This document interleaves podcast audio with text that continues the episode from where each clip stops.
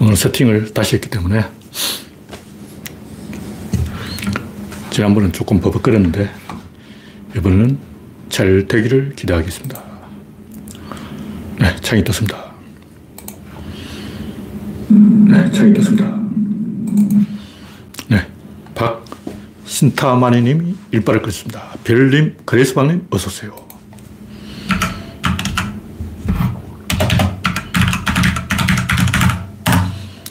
영원육님, 반갑습니다. 갑자기 구독자가 늘었죠.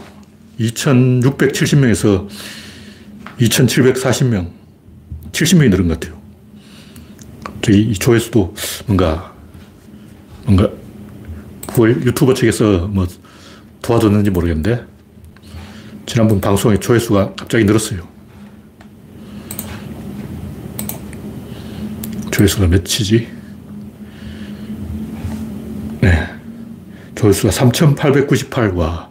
갑자기 2,200, 뭐 이렇게 1,300 찍다가 4천 가까이 올라버린 거예요. 뭔가, 뭐 지난번에 특별히 중요한 방송을 한 것 같지는 않은데, 뭔가 유튜브 측에서 뭔가 해설 가능성이 있다. 혹은 누군가 어디서 사이트에서 추천했을지도 모르겠다. 어쨌든 구독자가 조금 늘어나니까 기분이 좋습니다.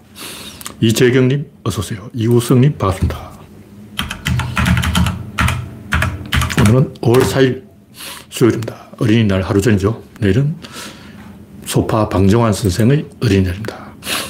소파 방정환 선생은 뭐 손병희 선생의 사위니까 독립운동가는 들었는데 근데 조금 예외가 있죠. 딱 한 번 실수한 적이 있어요. 요즘으로 말하면 여혐. 방정환 선생이 검색하면 또 김동인 이야기 나오는데 이 천하의 후레 자식이 와 김동인의 만행은 백과사전에 한 권 책을 한 권 써야 될 정도야. 와 김동인 인간 말종학 이런 책 학문을 하나 만들어야 돼. 파도 파도 나오는 거야. 까도 까도 나와. 완전 강용석인 줄 알았어. 이문열이 왜 쓰레기인지 이문열 욕할 필요 없어. 김동인은 이문열 할배야. 오입질 잘하지.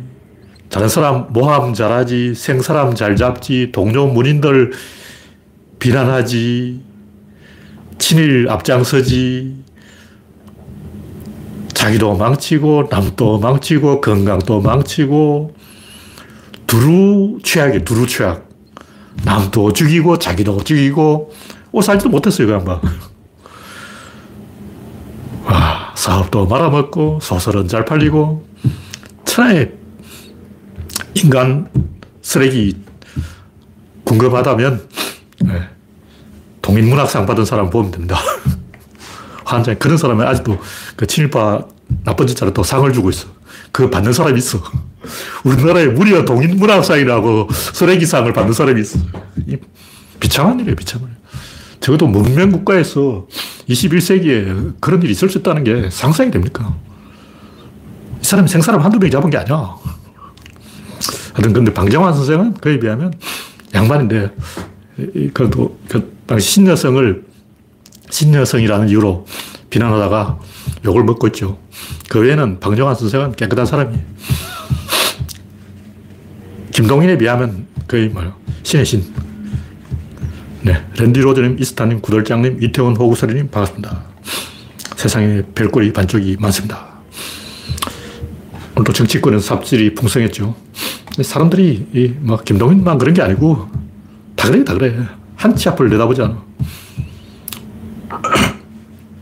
박보균이라는 사람은 칼럼에다가 제목에 막 천황폐와 황태자 뭐 사랑해 뭐 이런 다른 나라도 아니고 대한민국에서 와 장관 되겠다는 사람이 천황폐와 황태자 미친 게 미친 거. 제, 제목만 봤어요. 이, 이 사람은 내가 볼때 김일성 만세도 부 사람이야. 동아일보 그랬죠. 천황도 만세, 김일성도 만세, 이승만도 만세, 다 만세. 배알이 없어. 네, 첫 번째 곡기는 병사 200만원 공약 메롱. 이거 다 알고 있었던 거예요. 별로, 제가 볼 때 타격 입은 20대 별로 없을 것 같아요. 왜냐면 다 알고 찍어진 거야. 어차피 이 윤석열 공약이 나이론 공약이라는 걸 알지만 과감하게 질러버리면 표를 주는 이유가 뭐냐면 서로 이 길들이기를 하는 거예요. 우리는 사람이 개를 길들였다고 생각하는데 사실은 개가 사람을 길들였어요. 사람을 길들인 식물이 뭐냐면 벼, 벼. 벼는 사람을 세뇌시켜가지고 나를 키워, 나를 키워, 나를 키우면 좋은 일이 있을 것이야. 이렇게 사람을 유혹해서 이 인간으로 하여금 벼농사를 짓게 만든 거야. 그래서 인간이 길들여져가지고 논바닥에서 고생이잖아. 그때 벽시한테 속지 않았어야 되는데 괜히 벽시한테 속아서 지금 이 모양 이 꼴이라고 인간들이 말이야 벽시한테 홀려가지고 말이야 홀라당 속아 넘어가서 말이야 논바닥에서 이 무슨 개고생이냐고 밀은 그냥 가을에 뿌려놓으면 봄에 수확하는 거예요. 그거 외에 노동력이 전혀 투입되지 않아요. 대부분 농사라는 것은 아프리카 농사 기술은 할머니가 앞에 가면서 지팡이로 땅을 찔러요. 그다음 이제 손주가 씨앗 두 개씩 집어넣어. 막내가 삼촌이 이제 그걸 밟아. 끝. 그걸로 농사 끝이에요. 근데 벼는 엄청나게 할 일이 많죠. 벼가 인간을 길들인 거야. 그런 최악의 작물을, 인간을 개고생시키는 작물을 경작할 생각을 하게 하더니, 와, 벼는 인간을 잘 길들였어요. 무슨 얘기냐면 20대도 정치권을 길들이는 거예요. 그러니까 윤석열을 표를 준 게 아니고 여당, 야당 할 것 없이 정치권을 길들이는 거예요. 그러니까 민주당은 뭔가 장기전을 하게 하고 우파들은 뭔가 단기전을 하게 하고 장기적인 전략과 단기적인 수학 이걸 유권자들은 동시에 하는 거예요. 민주당도 이용하고. 그러니까 1단계 작전. 거짓 공약이라도 상관없어. 알면서도 속아줄게. 표를 줄게.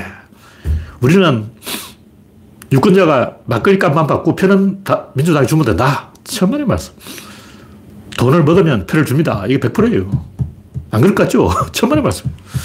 거의, 그, 어, 이쪽에서 돈 먹고 저쪽에 표를 주는 사람은 베개 안 하고 이쪽에서 돈 받았으면 이쪽에 표가 가요. 이 기계적이야. 인간 호르몬이 그렇게 만들어져 있어. 인간이란 원래 그런 동물이야. 왜냐? 속아줘야 다음에 또 잡잘한 게또 고무신이 생기는 거야. 이승만 때 고무신 받고 표 찍어줘야 또 고무신을 받는다고. 길들이는 거예요. 그 뭐냐면 20대는 윤석열 거짓 공약을 알면서 찍어줘. 찍어 주는 다음 다시 흔들어서 떨어뜨려. 탄핵가. 지금 이 추세라면 1년. 박근혜가 4년 하고 나머지 9개월을 못 했는데 그걸 이제 윤석열이 채우는 거야. 어떤 사람이 예언을 했어요. 박근혜 5년에서 빠진 만큼 윤석열 임기다. 와, 기가 막힌 아저씨야. 머리가 좋아. 근데 20대는 표를 주고 그 다음에 응징하려고 그러는 거예요. 그 재미야. 그래서 어떻게 하냐. 공약을 지키게 하는 거죠. 그러니까 가짜 공약은 국힘당이 하고 진짜 공약은 민주당이 하고 궤도로 돌아가면서 한 번씩 해야지 거짓 공약으로 표를 안 주면 손해예요. 알, 알면서도 속아준다. 권력을 줬다가 뺏는다. 윤석열의 임기는 9개월이다. 그런 설이 있습니다. 네. 이영수님, 이동윤님, 박명희님, 이우성님, 일랑가님 반갑습니다. 현재 48명이 시청 중입니다. 네, 다음 곡지는 강용석에게 속은 정유라. 뭐, 양반이 또 명예훼손 어쩌고 그러는데 이건 법을 몰라도 유분수지, 이 명예훼손 아닙니다. 전역이 나한테 명예훼손이라고 걸고 자빠졌는데 재판에서 졌죠. 판례가 다 나왔어요. 이런 것은 명예훼손이 아니다. 정치적 의견 표시를 명예훼손이라고 하면 안 되죠.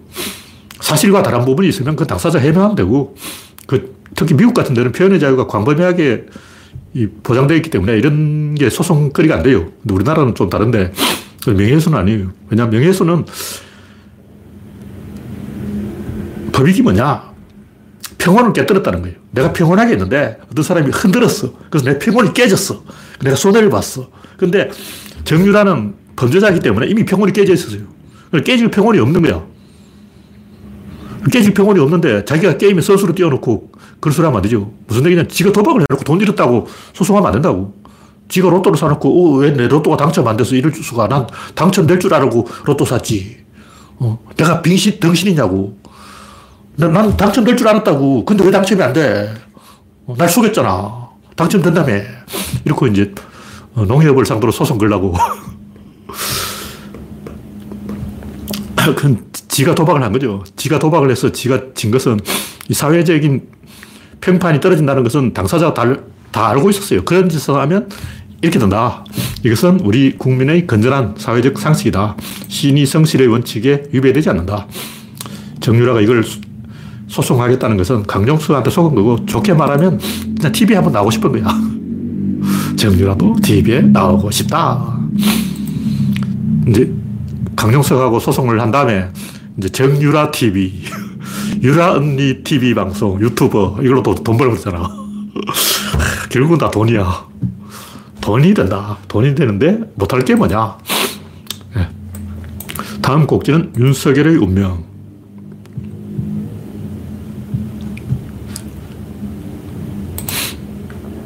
군자의 복수는 20년이 지나도 늦지 않다. 검사와의 대화에서 이미 어, 잘못 건드렸습니다. 검사와의 대화에서 노무현 대통령이 20년 전에 이미 이 검수한박은 결정된 거예요. 20년 걸렸어. 그 어떤 검사도 윤석열이 출마를 말, 말이지 않았어요. 뭐, 한 명 있겠지, 임원정. 그, 임원정 우리 편이니까 빼고.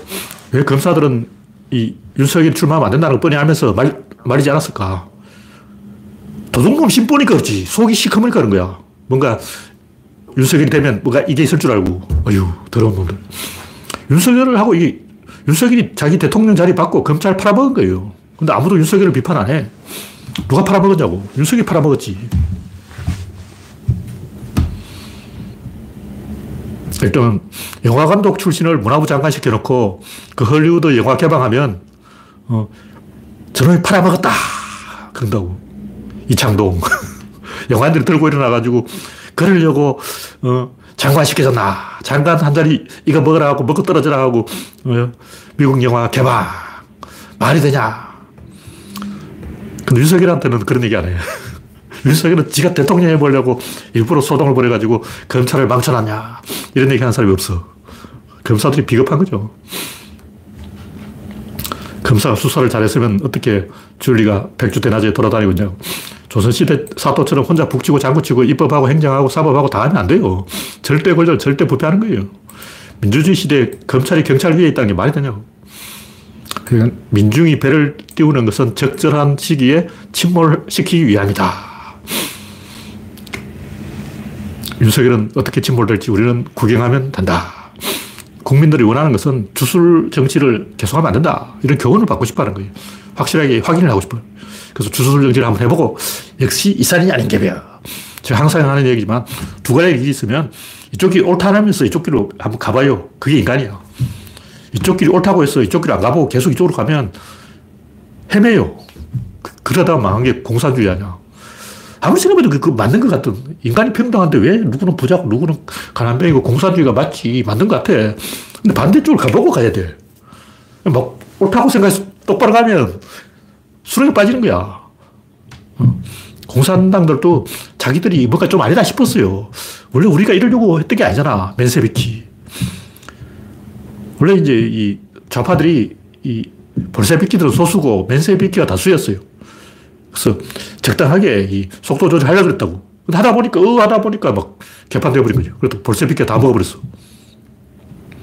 쉽지 않은 거라고. 좌파들도 처음부터 그렇게 하려고 했던 게 아니고, 이게 답이 아니라는 걸 뻔히 알면서, 안 되는 거예요. 한번 수렁에 빠지면 그, 그쪽으로 계속 가. 그래서, 이, 대한민국은 주술 정치를 더 이상 하면 안 된다. 이런 교훈을 받고 싶어서 이쪽이 올바르다, 민주당이 옳다는 걸 알면서도 저쪽으로 한번 가보는 거야. 그러다가 이제 역시 아니구나. 역시 이명박근혜 윤석열은 안 되는구나. 이렇게 교훈을 받고 이제 심장에다 새겨놔야 돼. 교훈 딱 새기고 여기다 하나 새겨놓고 도장 빡 찍고 음, 손가락 잘라서 낙동강에 던지고 어, 영도다리 밑에 가보자고. 손가락이 둥둥 떠다닐 거야. 3개월 안에. 그 다음에 이제 똑바른 길로 가는 거야. 원래 인간이란 그렇게 하는 동물이야. 옳다고 해서 계속 그쪽으로 가면 그게 공산당이에요. 그것이 다 실패한 거라고. 다 이유가 있어. 옳다고 무작정 가서 그런 거야. 다 검토해 봐야 됩니다. 관념적으로 옳은 거하고 현실적인 건 또 다르죠. 네, 다음 곡지는 반문회동의 유탄마전 기시다. 왜 이 일본을 먼저 안 가고 한국에 먼저 온다 그럴까? 가만 생각해보니까 바이든이 문재인이 문재인 만나려고 한국 먼저 오는 거예요. 다시 말해서 일본을 먼저 간다면 윤석열이 삐져가지고 또 이상한 짓 한다고. 그래서 한국에 먼저 갈 테니까 문재인과 만나게 양해해달라. 이건 원래 예의가 아니에요. 당선되자마자 전직 대통령을 만난다는 건 이게 예의가 아니지. 근데 왜 하냐. 김정은 때문이죠. 지금 푸틴하고 싸워야 되는데 김정은이 정 안 되면 러시아에 무기를 줘버리면 러시아 지금 미사일도 없고 전차도 없어요. 북한은 존나 많아. 대포도 많아. 그러니까 푸틴이 단번에 전설을 역전하는 방법은 북한에 있는 다연장, 미사일, 이걸 러시아에 가져오는 거야. 북한 무기 3분의 1만 러시아에 가져와도 러시아가 전쟁 이겨요. 근데 못하잖아. 근데 그렇게 할 수도 있다고. 그러니까 바이든이 김정은한테 알지? 저쪽에 주지 마. 좋은 게 있을 거야. 좋은 소식 기다려봐. 협상을 하려면 문재인이 필요한 거죠. 하여튼 양변 전선 절대 하면 안 돼요. 미국이 러시아, 북한 이렇게 양쪽에 전선을 열면 안 된다고. 그래서 중국도 잘 꼬셔놔야 돼요. 미국이 중국을 주적으로 선언하니까 바로 러시아가 배신 때려버리는 거예요. 그러니까 미국의 중국 포위 작전이 우크라이나 침략을 부르고 내가 볼 이게 100%예요. 아, 중국에 관심이 있구나. 그럼 우리 러시아에는 관심이 없어. 아, 그럼 내가 한번, 한바탕 해봐야지. 이게 러시아 생각이라고. 네. 다음 꼭지는 주술에서 과학으로. 뭐, 최근에 제가 쭉 하는 얘기에 주술 정치를 하지 말자. 근데 이제 꼭 합니다. 해요. 기후제 지낸다고 비 오겠냐고. 그 비안 온다고 알잖아. 근데 지냅니다. 안 지내면 어떻게 되냐면 사또 지지율이 내려가요. 사람들이 사또한테 돌을 던져. 어, 동원에다가 돌을, 짱돌 집어 던지는 거야. 자다가 돌 맞는다고. 어떻겠어. 기후제 지내야 돼. 기후제 지낸다고 비 오는 게 아니고 사람들은 사또가 고분고분한지 보는 거예요. 그러니까 먹고 살기 힘들면 화가 나고 화가 나면 누구한테 분풀을 해야 되는데 지나가는 강아지 배터리 찰 수도 없고 전봇대를 주먹질로 할 수도 없고 그래봤자 자기 손만 깨지고 사또를 조져야 되는데 사또는 이제 또 아, 민중들이 화가 나십니다. 기우제를 지내야죠. 사또 자기가 살려고 기우제 지내는 거지 그거 한다고 비오는 게 아니라는 걸 다 알고 있어요. 특히 유교는 성리학의 지배를 받기 때문에 과학적인 태도를 가지기 때문에 기후제 이런 걸 탐탁지 않게 생각했는데 이게 지내야 되는 거예요. 안 지내면 큰일 나. 당군 제사도 지내고 유교인데 도교 행동을 관습을 많이 허용해 줬어요. 왜 그러냐. 백성들이 뭔가 뭐 잘못되면 이게 다 사또 탓이다. 이게 다 임금 때문이다. 임금한테 짱돌이 날아온다고. 임금이 짱돌을 안 맞으려면 기후제도 지내고 뭐 당군 제사도 지내고 해야 되는 거예요. 그 조선시대 도교 행사를 조금 했어요. 그래서 지방에는 유림들이 상소를 올려가지고 도교를 뭐 도교나 때려치우라 그러고 불교, 도교 다 때려치우라 그러고 이렇게 조선시대 선비들끼리 틱틱 했는데 임금은 왜 도교와 불교를 끼고 돌까? 선비들이 이해를 못하는 거예요. 근데 도교와 불교를 무시해버리면 임금이 짱돌 받는다고. 무슨 얘기냐면 민주당이 지금 하는 짓이 음, 딱 그 쿠말이야, 쿠말이. 저쪽에 성상납, 이준석, 우리는 쿠마리, 박지현. 이게 뭐냐고. 이게 저쪽에서 왼쪽으로 하면 우리 오른쪽으로 하고. 저쪽이 남자, 우리 여자. 이런 식이야. 초등학생도. 어휴. 초딩 반사놀이라고. 근데 그렇게 해야 지지율이 유지가, 유지가 되거든. 언론이 난다고. 그렇게 조중동에 길들여지는 거예요. 그러니까 기후제 지낸다고 비가 안 온다는 건 다 알고 있지만 그래도 짱돌 던지기 때문에 기후제를 지내야 되고 이런 짓 한다고 해서 민주당 지지율이 회복되는 건 아니지만 조중동이 워낙 눈알 부라리고 겁을 주니까 알아서 기해야 되고 이렇게 길들여지는 거예요. 가스라이팅이라고. 민주당이 조중동에 가스라이팅을 다, 당하고 있는 거야. 그게 박지원 비대위원장이야. 지금 비상시국이냐고. 아니잖아. 지금 무슨 비상이냐고. 조중동이 씹으니까 겁이 나서 숙이는 척 한다고 조중동님 죄송합니다. 이렇게 하는 게 이제 박지원 비대위원장 비상났어요. 우리 비상이에요. 우리 다 죽어가요. 살려주세요. 개수. 아유, 진짜. 축구는 유소년부터 해야 되고 정치는 지구당부터 해야 되는 거예요. 당직자 아닌 사람, 정치 경력 없는 사람, 초짜들, 어, 이런 거 뽑아주는 건 민주주의가 아니에요. 윤석열 봐. 정치 몇 개월 했어? 6개월. 트럼프 정치 몇 개월 했어요? 그냥 길 가는 사람 부르다가 너 혹시 정치 해보지 않으련? 너 국회의원이 되고 싶지 않니? 손수조. 지나가는 언니 불렀어. 야, 국회의원 하나 해. 먹고 떨어져. 어휴. 보좌관 경력 없고, 당직 경력 없고, 지구당 경력 없는 사람은 공천하면 안 돼요. 그런 사람 공천해봤자 헛방이에요. 왜 문재인이 낙하산으로 임명한 사람이 다 헬렐레 됐을까? 박주민 하나 끊긴 거예요. 20명 이제 영입해 왔는데 하나 살라, 살렸어. 왜 그랬을까? 조선시대 다 그랬어. 역사적으로, 역사책을 좀 읽어보라고. 자기 세력이 없으면 불안해서 다 배신합니다. 배신하라고 등을 떠미는데 왜 배신 안 하겠냐고. 배신할 수밖에 없지. 자기 편 누가 있냐고. 어제까지만 해도 뭐 치과사 하다 갑자기 막 급배지 달고 막 어, 지나가다가 막 여의도 앞에 지나가다가 야 너 이리 와 국회는 한번 해?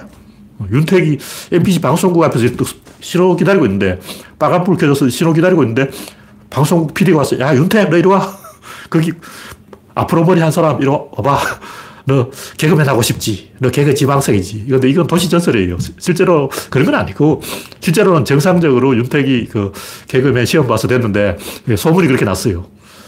MBC 방송국 앞에 서 있다가 PD한테 찍혀서 개그맨 됐다. 민주당 당사 앞에서 왔다 갔다 하다가 졸지에 비대위원장 됐다. 장난치는 거지, 진짜. 어휴. 축구는 유소년을 강조하면서 왜 정치는 지구당을 버리냐고. 미친 거 아니야. 적어도 민주주의를 신봉한 사람이라면 민주당 이름을 걸었다면 그런 개 행동을 하면 안 되는 거예요. 미친 거지.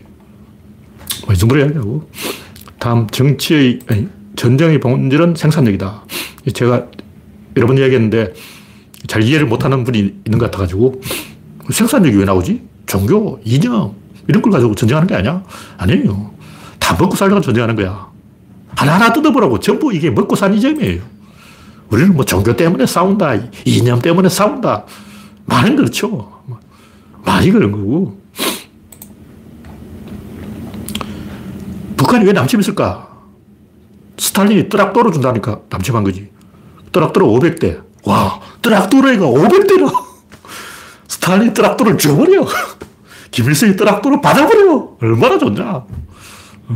여러분은 만약 북한 김일성 입장에 있으면 소련에서 뜨락도로 500대 준다 그러는데 안 하겠냐고 남침하지. 이승만은 밀가루 받아왔어요. 전쟁하니까 밀가루 주네. 좋아, 좋아. 전쟁하자. 사람을 한 100만 명 죽이면 밀가루가 수백 포대가 쌓여요. 사람 팔아먹어서 밀가루 얻은 거예요. 박정희는 국군 5천 명 죽이고 달러를 얻어온 거예요. 박정희가 왜 월남에 사람을 죽였냐?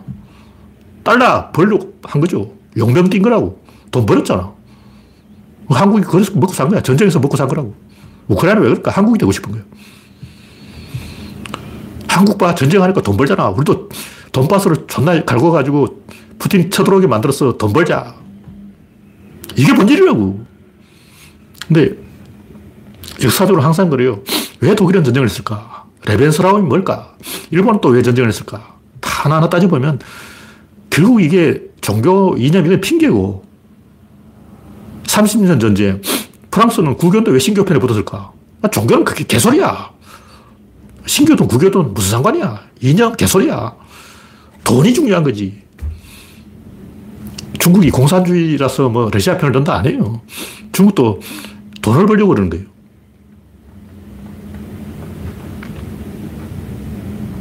일본 이야기는 좀 하면 복잡한데 칼럼 읽어보면 됩니다. 제가 다 써놨는데 일본도 원래 전쟁을 하고 싶었던 게 아니고 말려던 것이고 그 주범이 히로히토예요. 히로히토는 자기는 전범이 아니다 그러는데 전범 맞습니다. 왜냐하면 히로히토 아버지는 실권이 없었어요. 근데 자기 실권을 잡으려고 막 노리고 있는데 이 하급 군인들이 보고 어, 우리 덴노님이 실권을 잡고 싶어하네. 그럼 우리가 내통하자. 덴노님 우리가 실권을 드릴게요. 실권! 실권! 이러니까 히로히토 그래 한번 해봐 하니까 얘들 너무 띠래가지고 제대로 못해. 쿠데타를 제대로 하라고. 야, 니들은 쿠데타도 못하냐? 역시 쫄병들이 쿠데타를 하니까 안 되는구나. 그래서 히로히토가 지가 먼저 총 들고 쿠데타군을 잡으러 갔어요. 그래서 이제 황제 체면이 구겨졌지. 어. 황제가 친히 쿠데타를 한 게 아니야? 황제가 지금 쇼하는 거 아니야? 지가 쿠데타를 진압한다는데 실패하니까 그렇지. 만약 성공하면 저랬을까? 어.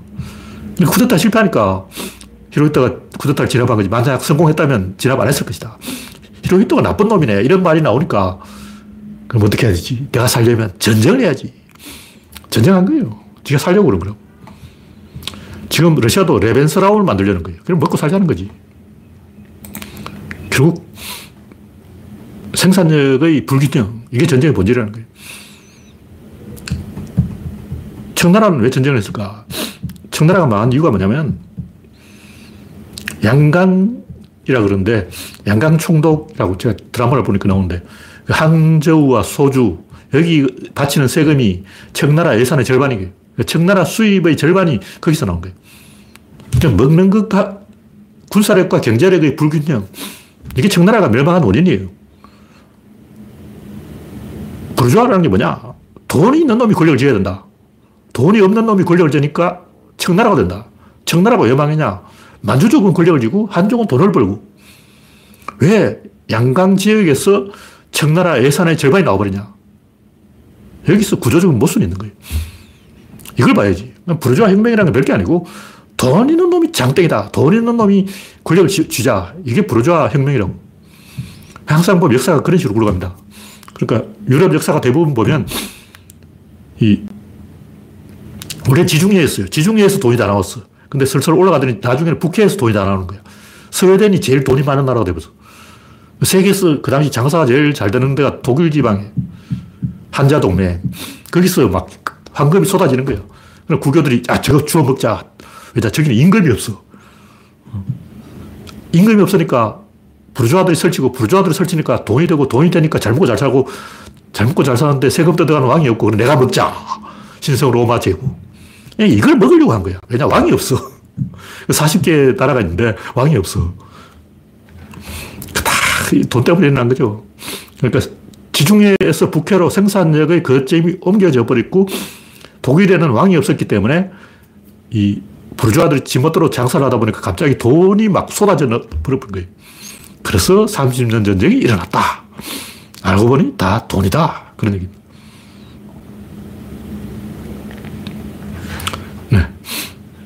뭐 이 정도로 이야기하고. 생산력의 불균형이 그 인류 문명 전체를 위태롭게 한다. 이게 이 러우 전쟁이, 우러 전쟁이 일어나는 본질이고 그 이유는 러시아가 석유에 중독돼 버린 거예요. 러시아는 사우디하고 다르잖아. 사우디는 석유에 이미 중독됐지만 뭐 워낙 인구가 적기 때문에 사우디는 괜찮아요. 근데 러시아는 석유에 중독돼 버리면 이제 산업이 없어. 그 석유에 중독된다는 굉장히 위험한 거예요. 우리나라가 만약 석유가 쏟아졌다. 그럼 뭐 석유 펑펑 쏟아지면 누가 일하겠냐고. 일 안 해도 돈이 쏟아지는데. 가족 프로그램에 취직하면 일 안 해. 노다지, 노다지. 어, 올리가르히들 막 영국 축구팀을 사버려. 얼마나 돈이 썩어 나자빠졌으면 영국 축구팀을 사버리냐고. 우리나라 정주영, 뭐 현대 삼성, 재영이가 돈 많다 해도 영국 프리미어리그 축구팀을 인수하지는 않았잖아. 와, 러시아 놈들은 얼마나 돈이 많은지 그냥 축구팀을 사버려. 그렇게 돈이 많으면 나라 전체가 굉장히 기우뚱하게 넘어집니다, 이게. 산업은 없고, 돈은 쏟아지고, 그럼 어떻게 되냐. 어떤 불균형 때문에 전쟁을 할 수밖에 없는 그런 구조가 되어버린 거죠. 그래서 러시아가 정상화되려면 산업을 키워야 된다. 그런 얘기죠. 네. 전쟁이 앞으로 어떻게 될 것인가. 10월 9일을 기다려봐야 되는데, 저는 이 10월 9일에 러시아가 휴전을 제한할 확률이 높다고 봐요. 근데 이번에 저는 제렌스키 안 하려고 그럴 거야. 이 러시아 쪽 TV 방송에 나오는 얘기를 들어보면 원래 러시아가 우크라이나를 3분의 1을 먹으려고 했어요. 3분의 1을 살려주고 남북한처럼 분단시켜서 그 알짜배기 돈바스 지방을 중심으로 3분의 1을 먹으려고 했는데 못 먹었어. 3분의 1을 먹어야 본전인 거예요. 지금 이대로 굳어지면 패전이야. 그래서 서방이 우크라이나에 무기를 많이 줬지만 이게 무기가 본격적으로 가동되려면 7월까지 기다려야 돼요. 준비 없이 들어가면 이번은 이제 우크라이나가 박살나게 됩니다. 공수가 교대되면 많은 사람들이 야 러시아 쟤들은 덩신이네 결함이 있어 왜 이렇게 공격을 못하지 이렇게 생각하는데 그건 초딩이고 원래 공격이 어렵습니다 원래 공격은 존나 어려워 러시아가 소련이 일본을 칠 때 3개월을 준비했어요 3개월 동안 차곡차곡 준비한 끝에 일주일 만에 박살내버린 거예요 북경까지 쳐들어 버려요 단 일주일 만에 뚫어버린 거죠 3개월 준비했는데 푸틴은 몇 개월 준비했냐 푸틴 일주일 준비했어 우크라이나 그 땅 넓은 나라를 치면서 딱 일주일 준비해서 친다는 게 이게 말이 되냐고. 적어도 3개월. 군사는 한 100만이 필요합니다. 나한테 3개월 준비 주고 100만 주면 내가 우크라이나를 정복해 옵니다. 근데 20만 가지고 일주일 준비해서 무슨 전쟁을 해. 그래서 우크라이나가 용감하기 때문에 전쟁을 잘하기 때문에 이기는 게 아니고 원래 수비가 유리한 거예요. 그래서 우크라이나가 그 뺏긴 땅을 되찾으려면 지금부터 두 달 준비해야 돼. 지금부터 두 달 동안 계속 자원을 비축한 다음에 한 방에 빵 때려버려야 돼. 딱 일주일 안에 끝내야지. 일주일 이상 가면 이미 그진 거야. 그 내가 만약 우크라이나에 젤렌스키라 치고 서방이 준, 준 무기를 차곡차곡 모은 다음에 최소한 병사는 한 50만을 동원해야 돼요. 50만을 동원해서 딱 일주일 만에 크림반도까지 먹어버릴 수 있어요. 아, 나한테 맡기라고. 나한테 맡기면 크림반도까지 어, 단번에 밀어버리는데 그 대신 지금부터 두 달간 준비해야 돼요. 그 없이 그냥 들어가면 100% 깨집니다. 중심 작전이라는 게 굉장히 복잡한 작전이에요. 네, 다음 꼭지는 시공간은 없다. 뭐 제가 20년 전부터 정확히는 30년 전부터, 40년 전부터 시공간은 없다고 생각을 했어요. 제가 고등학교 2학년 때 생각한 건데, 그냥 타임머신 없으니까 사람들이 자꾸 타임머신 개소리 하는 거야. 타임머신이라 타임이라 약속인데, 약속머신, 그런 게 있어. 시간 여행, 약속 여행. 시간 약속이에요. 근데 약속 여행이라는 게 말이 되냐고. 약속을, 약속 속으로 여, 행을 하자. 야, 이, 이거는 개소리인데. 어, 시간이 없으니까 시간 여행을 할 수가 없죠. 그럼 시간이 뭐냐? 공, 물질의 변화에 물질의 변화. 물질의 변화에 있는 규칙성. 물질은, 물질의 변화에는 방향과 순서가 있다. 방향을 공간이라고 순서를 시간이라고 한다. 물질이 변하면 시공간이 생깁니다. 그러니까 시공간이라고 말하면 안 되고 물질 운동의 시간성, 물질 운동의 공간성 이렇게 말해야 맞다는 거죠. 이건 제가 17살 때 생각한 거고 근데 최근에 보니까 시공간 없다고 주장하는 아저씨가 있더라고. 뭐 카를로 로벨리의 루퍼 이론. 내가 뭐 동영상을 보지는 않는데 제목만 보고 하는 얘기예요. 근데 옛날부터 시간 없다, 공간 없다 이런 얘기 하는 사람이 있었어. 이건 뭐 장자 이야기부터 어, 노자 장자 때부터 어, 신선 노름 할 때부터 어, 신선들이 산속에 들어가면 대추 하나 먹으면 100년이에요. 대추 세 알을 먹었어. 300년을 넣어버린 거예요. 옛날부터 시공간은 상대적이다. 이거 동양 사상이 있는, 있는 오래 묵은 이야기라고. 근데 기독교에서는 이걸 반대하는 거예요. 기독교에서는 하나님이 세상을 만들었는데 시간이 휘어지고 공간이 휘어지면 하나님을 물어보냐. 너 하나님을 만만하냐? 너 하나님한테 개겨? 이러면 음매기죽하고 찍어지는 거예요. 그래서 뉴턴이 아, 시공간은 절대주의다. 왜 그러냐? 하나님이 절대자니까. 어, 시공간이 휘어진다 하면 하나님 얼굴이 휘어져. 하느님 체면이 구겨진다고. 그래서 하 느님 체면을 생각해서, 어, 신은 절대자이니까 시공간도 절대자다. 와, 그건 개소리고.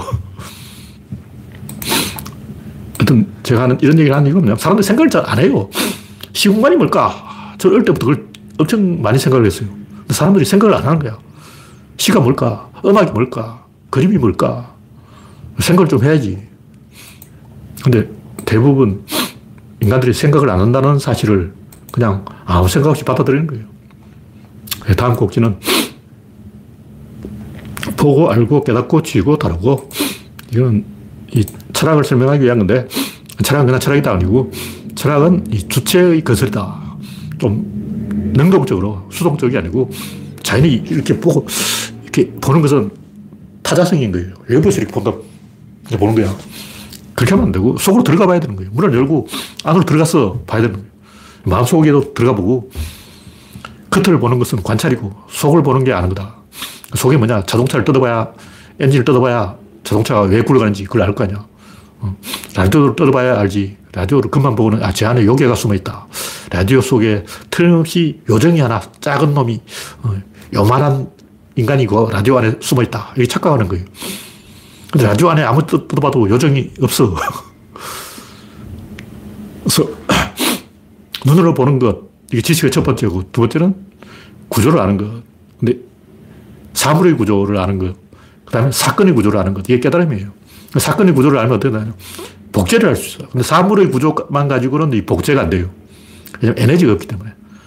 그러니까 사물의 구조를 다 뜯어본 사람은 어떻게 하냐면 전기선을 다 뜯어봐. 전구 다 분해봐. 똑같이 복제를 해. 근데 전, 전기가 안 들어. 전기가 안 들어온다고. 어, 이디오피아 왕이 죄, 죄수를 사형시키기 위해서 전기 여자를 미국에 돈 주고 사왔어요. 그 에디슨한테 속았지. 에디슨한테 속아가지고 전기 여자를 사, 사용해, 사, 비싼 돈 주고 사왔는데 죄수가 안 죽는 거야. 왜 안 죽냐? 그야 전기가 없으니까 그렇죠. 전기가 어디냐? 그것도 별도로 사야 됩니다. 발전소를 돌려야 됩니다. 이디오피아에 발전소가 없잖아. 그래서 이디오피아 황제가, 아, 그 내 의자로 쓰자. 그래서 왕의 옥자가 됐다는 전설이 있는데 사실인지는 모르겠어요. 하여튼 그런 이야기를 제가 어디서 책에서 읽었어요. 그러니까 사건을 모르고 사물만 알면 딱 그렇게 됩니다. 전기여자를 수입해왔는데 전기가 없어서 작동을 안 하는 거예요. 앵무새가 사람의 목소리를 복제하지만 의미를 복제하지는 못해요. 근데 앵무새도 조금 알아들어. 조금 알아요. 의미를 조금 안다고. 그 상황에 맞는 앵무새 말을 합니다. 근데 인간은 이 복제하는 능력이 있어요. 대표적인 게 표정을 보. 내가 화를 내면 상대방도 화를 내고, 내가 웃으면 상대방도 웃고, 특히 아기들 웃으면 자지러지죠. 인간들은 다른 사람의 그 마음을 읽어내는 능력이 있어요. 그 문법도 애들이 문법을 안 가르쳐 주는데 다 알잖아. 복제 능력이 있는 거예요. 근데 굉장히 중요한 건데, 인간은 선천적인 복제 능력이 있다. 사람의 감정을 읽어낸다. 특히 올리버 쌤이 키우는 개는 사람의 마음을 다 알아. 근데 올리버 또 개의 마음을 다 알아. 강행욱이 그 세나개나 음, 나쁜 개는 없다. 그게 보면 사람이 개의 마음을 몰라요. 근데 올리버 쌤은 왕자, 공주, 개의 마음을 다 알아. 단순히 관찰력이 좋은 게 아니고 그 양반 뭔가 있어. 촉이 있어. 그래서 이 논리적인 사람보다 이 정서적인 사람이 예술에 있어서는 더 성취를 한다고. 왜 그러냐. 복제 능력이 있는 거예요. 복제해야지. 논리라는 것은 하나 뜯어보는 거고 분해하는 거라고. 근데 예술은 그냥 복제하는 거예요. 예술은 고수가 피아노를 한번 쳐주면 그냥 그걸 그대로 뺏긴다고. 저절로 이심전심으로 막 어, 머리에서 머리로 삥 하고 텔레파시로 가버려요. 그게 예술이라고. 예술적인 천재적인 그 소질이 있는 사람은 그림 한번 탁 보고 바로 본질을 꿰뚫어버려요. 반대로 그 아무리 설명해도 못 알아듣는 사람이 있어. 특히 사람들이 인상주의를 잘 이해를 못 하더라고. 나는 그걸 이해를 못 한다는 게 이해가 안 돼. 왜냐하면 저는 옛날에 서양의 고전 명화를 보고 굉장히 짜증이 났거든요. 야, 저게 그림이냐? 왜 다 이러고 있냐고. 아니, 자연스럽지가 않잖아. 그림이 자연스러워야지. 서양 고전만 전부 뭐 이러고 몸을 뒤틀고 막 난리야. 초딩이냐? 이 결함이 있어, 결함이. 왜 사람이 그렇게 결함이 있냐고. 결함이 없어야지. 그걸 보고, 저건 뭔가 좀 잘못된 그림이다. 근데 인상주의가 딱 보니, 아, 이거지. 내가 기다렸던 게 바로 이거야. 어, 거허라든가 세잔, 바로 이거라고. 바로 필요 오는 거예요. 1초 만에 삥 하고 온다고. 왜냐? 고전 명화를 보고 불만을 가졌기 때문에. 아테네 학당 뭐 이런 그림 좋죠. 근데 보면 이거 있다고. 아, 철학을 토론한 자리에서 아테네 학당에서 소크라테스 형님 옆에 있는데 이러고 누워있냐. 한 방 맞아야지. 내가 거기 갔으면 엉덩이를 걷어 차버리든. 아니, 소크라테스, 소크라테스 형님도 막 찌그러져 있는데, 와, 디오게네스 그렇지. 나자빠져가지고 말이야. 계단에 뜰뜰 구르고 말이야. 꼭 내가 디오게네스를 욕하려는 게 아니고, 서양 그림들은 뭐가 좀 잘, 이상하다고! 저게 그림이냐고! 설명을 해야 되겠냐고? 근데 사람들이 서양 그림 보고, 와, 잘 그렸네. 이러고, 인상주의 그림 보고, 저 뭐야, 저거. 저거 나도 그리겠다. 아, 너, 나, 도 그릴 수 있지. 그래야 좋은 그림이지. 전문가만 그리면 그게 그림이냐고. 그게 기교지. 그게 기술이지. 기술자지. 그건 예술이 아니고 공예예요, 공예. 야 하고 감탄사를 불러내는 거는 그건 공예품이지 예술이 아니야. 예술은 마음에서 마음으로 통해야지 감탄사를 끌어내면 그건 예술이 아닌 거예요. 그거는 조잡한 거예요. 그건 기술자들이 돈 더 받아내려고 임금한테 돈 뜯으려고 장식, 과잉, 과잉 장식이죠. 요리도 그렇고 패션도 그렇고 과잉 장식이 많아요. 왜냐하면 돈더 뜯어내려고. 일부러 비싼 거 막, 어, 아프리카 가서 막 물속 불이라든가 막 대모가 코끼리 거북이 껍데기 막 코끼리 상아 이런 걸 갖다 붙여가지고 비싸게 돈 받아 처먹으려고 공예품을 만든 거지. 그건 예술이 아니에요. 예술은 돈 하나 안 들이고 그냥 한팍 붓으로 갈겼는데 짠 하고 통해야 그게 예술이지. 막 그러면 금덩어리 붙이고 은덩어리 붙이고 다이아몬드 받고 이게 무슨 예술이냐고.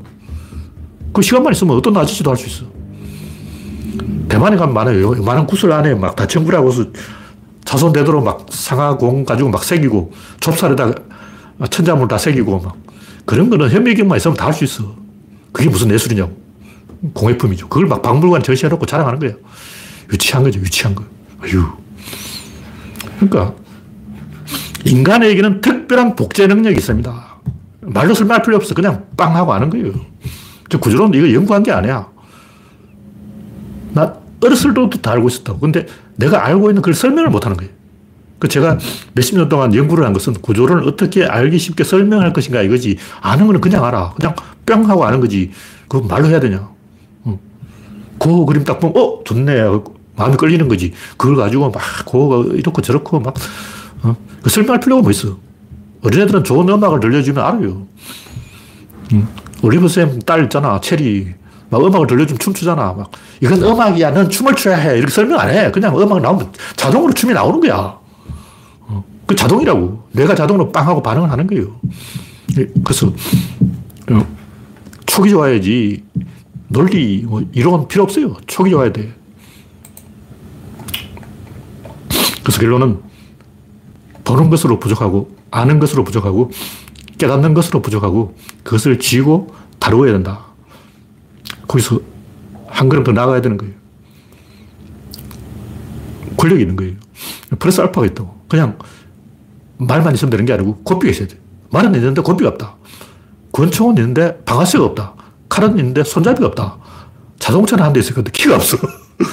야, 나한테 자동차가 한 대 있다. 근데 키가 없다. 이렇게 개소리 하면 안 되죠. 자동차 있으면 핸들 떠셔야 되고 키가 있어야 돼요. 안경은 있는데 안경 다리가 없다. 이건 아니라고. 어.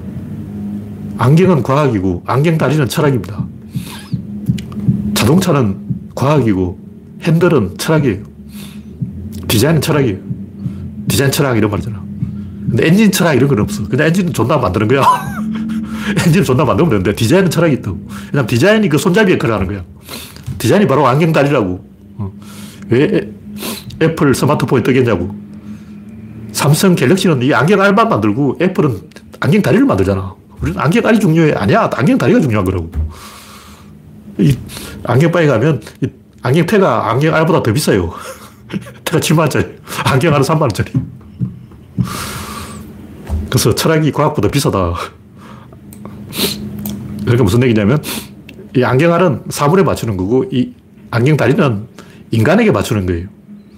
사물은 똑같지. 그러니까 안경알은 그냥 존나 갈면 되는 거야. 유리 갖고 와서 막 존나 가라.